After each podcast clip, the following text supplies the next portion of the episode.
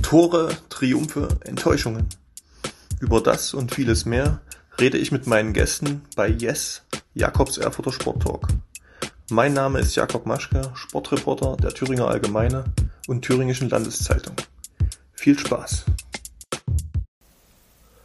Hallo und willkommen bei Yes, Jakobs Erfurter Sport Talk. Nach einigen Wochen Pause melde ich mich heute wieder mit dem bisherigen Torwart des FC Erfurt Nord, Fußball Thüringen Ligist, Kevin Schöpe. Kevin, hallo, grüß dich.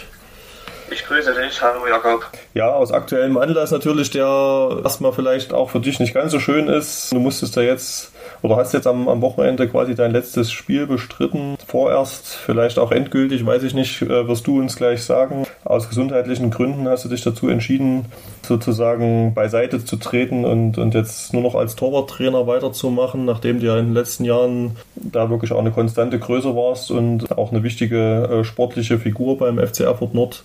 Äh, vielleicht kannst du uns mal kurz schildern, was genau fehlt dir aktuell gesundheitlich, äh, sodass du jetzt dich entschieden hast, äh, diesen Schritt zu gehen? Ja, also ich habe schon seit zwei Jahren ein bisschen äh, zu kämpfen mit meiner Hüfte.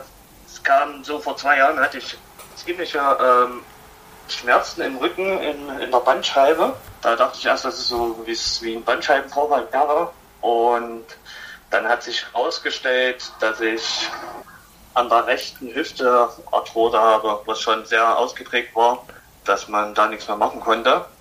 Hab dann, wie gesagt, dann auch weitergespielt, trotz dass der Arzt gesagt hatte, ich sollte schon aufhören mit Fußball, sonst ähm, müsste halt in den nächsten ein, zwei Jahren eine neue, also eine künstliche Hüfte reingemacht werden.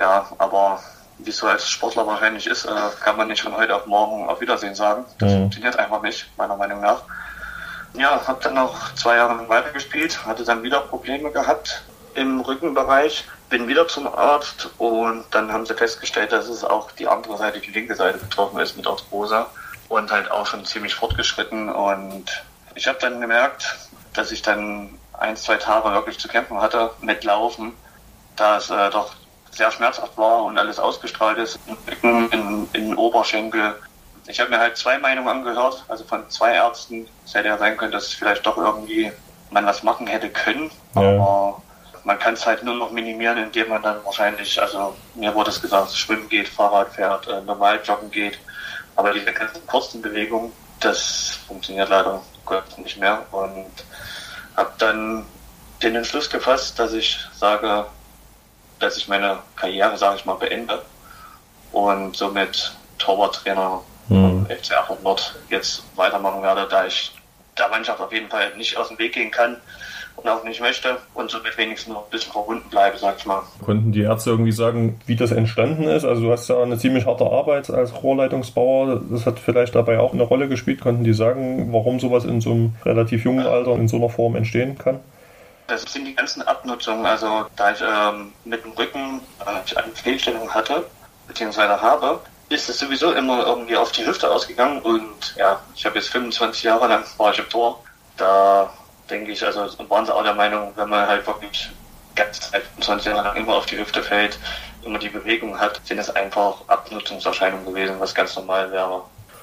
Ja, es ist für dich sicherlich auch psychisch nicht so leicht wegzustecken. Du hast ja gesagt, 25 äh, Jahre warst du Torwart, eine lange Zeit mit vielen Emotionen, viel ja auch Arbeit, die man da reingesteckt hat. Wie geht's dir jetzt damit erstmal? War jetzt, wie du es angedeutet hast, eine längere Zeit, wo du dich darauf vorbereiten kannst. Ist es trotzdem sehr schwer, jetzt diesen Schritt zu gehen?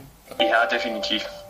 Es war damals, als ich beim Arzt war und mir wurde gesagt, dass ich äh, aufhören soll, war es schon sehr, sehr schwer, das äh, ja selbst beim Arzt halt schon die Tränen kamen, weil es ist halt das Ein und Alles ne, für mhm. Fußballer.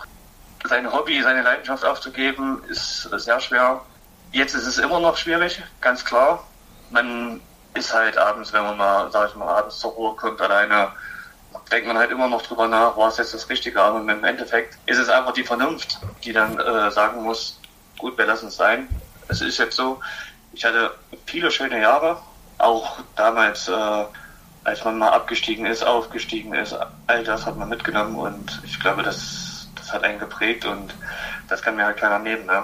Also es ist immer noch hart, natürlich, aber man kommt zurecht.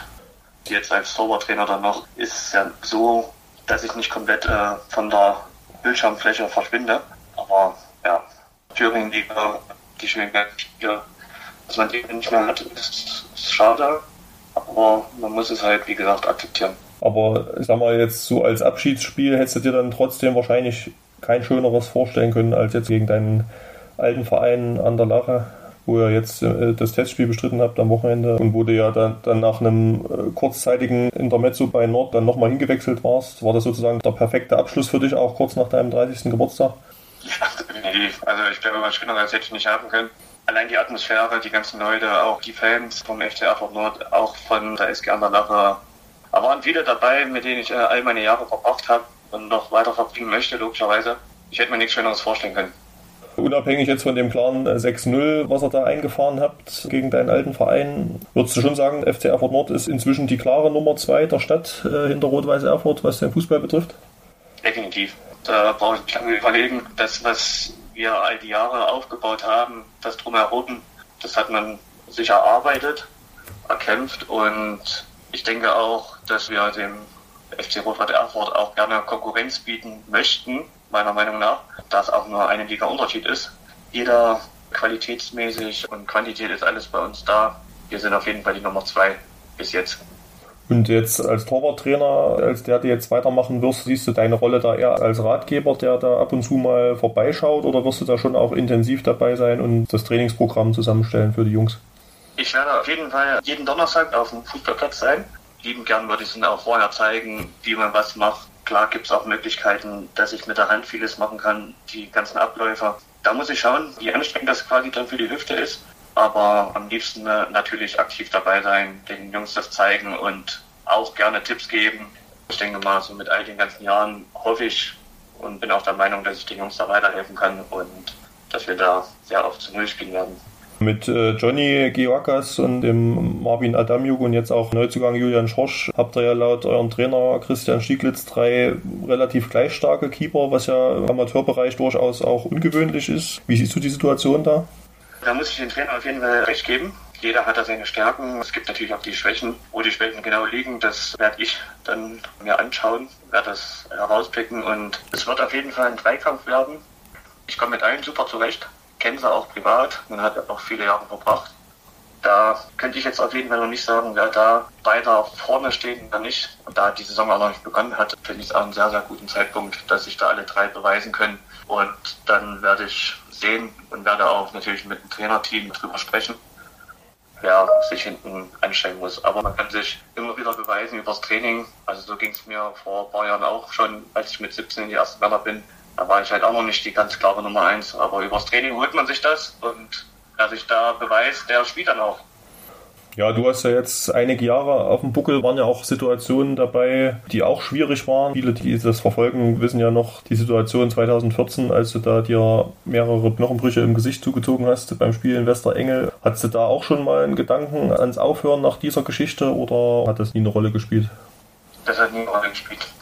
Man muss sagen, ich hatte wahrscheinlich unglaublich viel Glück gehabt. Es hätte noch viel, viel schlimmer ausgehen können. Es klingt zwar komisch, aber es waren ja insgesamt drei Brüche. Zum Glück ist nichts weiter an Schäden geblieben etc. Und da mich das nicht weiter beeinträchtigt hat, habe ich noch nicht dran gedacht, aufzuhören mit dem Fußballspielen. Man ist irgendwo dann vorsichtiger geworden in den ersten zwei, drei Monaten logischerweise, wenn ein Ball kam, man ist rausgegangen, dann hat man natürlich sein Gesicht ein bisschen doch abgedeckt, aber dann wie gesagt, so nach zwei, drei Monaten ist man da auch wieder volles Risiko eingegangen und also da war nie irgendwie die Debatte, mhm. dass ich sagen würde, ich höre auf den Fußball. Mhm. Aber doch dann von meiner eigenen Beobachtung her doch dann eben auch, wie du es jetzt angedeutet hast, eine Weile gedauert natürlich, das zu verarbeiten. Da ist man dann eben doch ein bisschen zögerlicher manchmal dann beim Rauslaufen. Äh, spielt ja. sich so eine Szene dann im Spiel dann immer wieder im Kopf ab? Oder wie, wie ist das und wie hast du das dann letztendlich überwunden? Ja, also wie gesagt, die Anfangszeit, äh, wenn ein langer kam, hat man das irgendwie immer so ein bisschen vor Augen gehabt, dass es wieder passieren könnte. Aber hat sich dann irgendwann einfach nach und nach äh, gelebt gehabt. Weil wenn man Fußball spielt, war ich zumindest immer, äh, will man 100% geben und da muss man einfach damit klarkommen. Entweder es kracht halt oder es geht alles gut. Und mhm. das ist aber auch bei, denke ich, bei vielen Spielern, die sich wahrscheinlich mal das Kreuzband gerissen haben etc. Ähm, ich glaube, die waren da auch immer vorsichtiger dann Monate danach. Aber man ist dann so fokussiert äh, im Spiel, dass man da einfach nicht mehr dran denkt und dann macht man sein Spiel, so wie mhm. man es kennt. Und hast du dem gegenüber ein Spiel, wo du sagst, da erinnerst du dich besonders gern dran? Das war sozusagen dein perfektes Spiel? Äh, ein perfektes Spiel? Oh, es gab viele Momente, muss ich sagen. Ich könnte es jetzt nicht einfach sagen, okay, das war das perfekte Spiel. Momente, wo man gegen Nordhausen im Pokal spielt und man verliert 8-0. Es war auch ein tolles Erlebnis. Ja. Zwar diese Niederlage nicht, aber was man daraus äh, jemand gesehen hat, welche Qualitäten es überhaupt so allgemein gibt. Ich meine, das ist natürlich noch eine ganz, ganz andere Nummer. Also es gab sehr, sehr viele und sehr, sehr schöne Momente. Deswegen kann ich da jetzt nicht gleich ein Spiel rauspicken. Jetzt nach der langen Zeit, die du als Torhüter auch erlebt hast, hast du da irgendwie besondere Tipps an, an junge Torhüter, die noch am Beginn ihrer Karriere stehen? Wenn man Fußball spielt, ich war so ein Mensch schon immer gewesen, immer 100% geben. Es gibt Tage, da läuft halt auch gar nichts, ne? das ist ganz klar. Im Training, dann ist da doch äh, sämtliche Bälle mal rein, wo man selbst äh, sich hinterfragt, wie kommt das jetzt? Aber da sollte man nie den Kopf hängen lassen, man sollte mal wieder an sich arbeiten. Immer 100% geben und Talent gehört dazu, aber ich glaube auch der Einsatz, der Wille ist mhm. sehr, sehr wichtig, dass man den braucht. Und Kopf ist ja beim Torhüter noch entscheidender wahrscheinlich als beim Feldspieler, ne? Ja, da geht es um äh, hunderte Sekunden, sage ich mal, wo man überlegt, kommt man jetzt raus, kommt man nicht raus. Also das sind alles Kleinigkeiten, aber die lernt man halt dazu. Das kriegt man nach und nach mit. Und Fehler passieren, sage ich immer wieder. Mhm. Ja, das würde ich auch immer den jüngsten Torhütern sagen, die jetzt anfangen. Wie gesagt, dass sie dann nicht einfach den Kopf hängen lassen, äh, sonstiges einfach die Brust raus, dastehen. Kevin, dann danke ich dir an der Stelle, dass du dir Zeit genommen hast und auch nochmal ein bisschen das geschildert hast, auch wenn es jetzt natürlich, wie du gesagt hast, für dich auch keine einfache Situation ist, aber umso schöner, dass du da nochmal ähm, ein paar Worte dazu an uns verloren hast, sozusagen. Wünschen wir dir natürlich alles Gute, vor allen Dingen natürlich gesundheitlich, dass sich das dann eben auch gut regeneriert mit deiner Hüfte und ja. du eben trotzdem dann noch möglichst viel bei deinem Verein dabei sein kannst. Das werde ich machen. Ich danke dir vielmals, Jakob, für das Gespräch. Danke. Und wünsche, wie gesagt, dir dann auch alles Gute und man hört sich, man sieht sich und ja, es geht immer wieder weiter. Auf jeden Fall.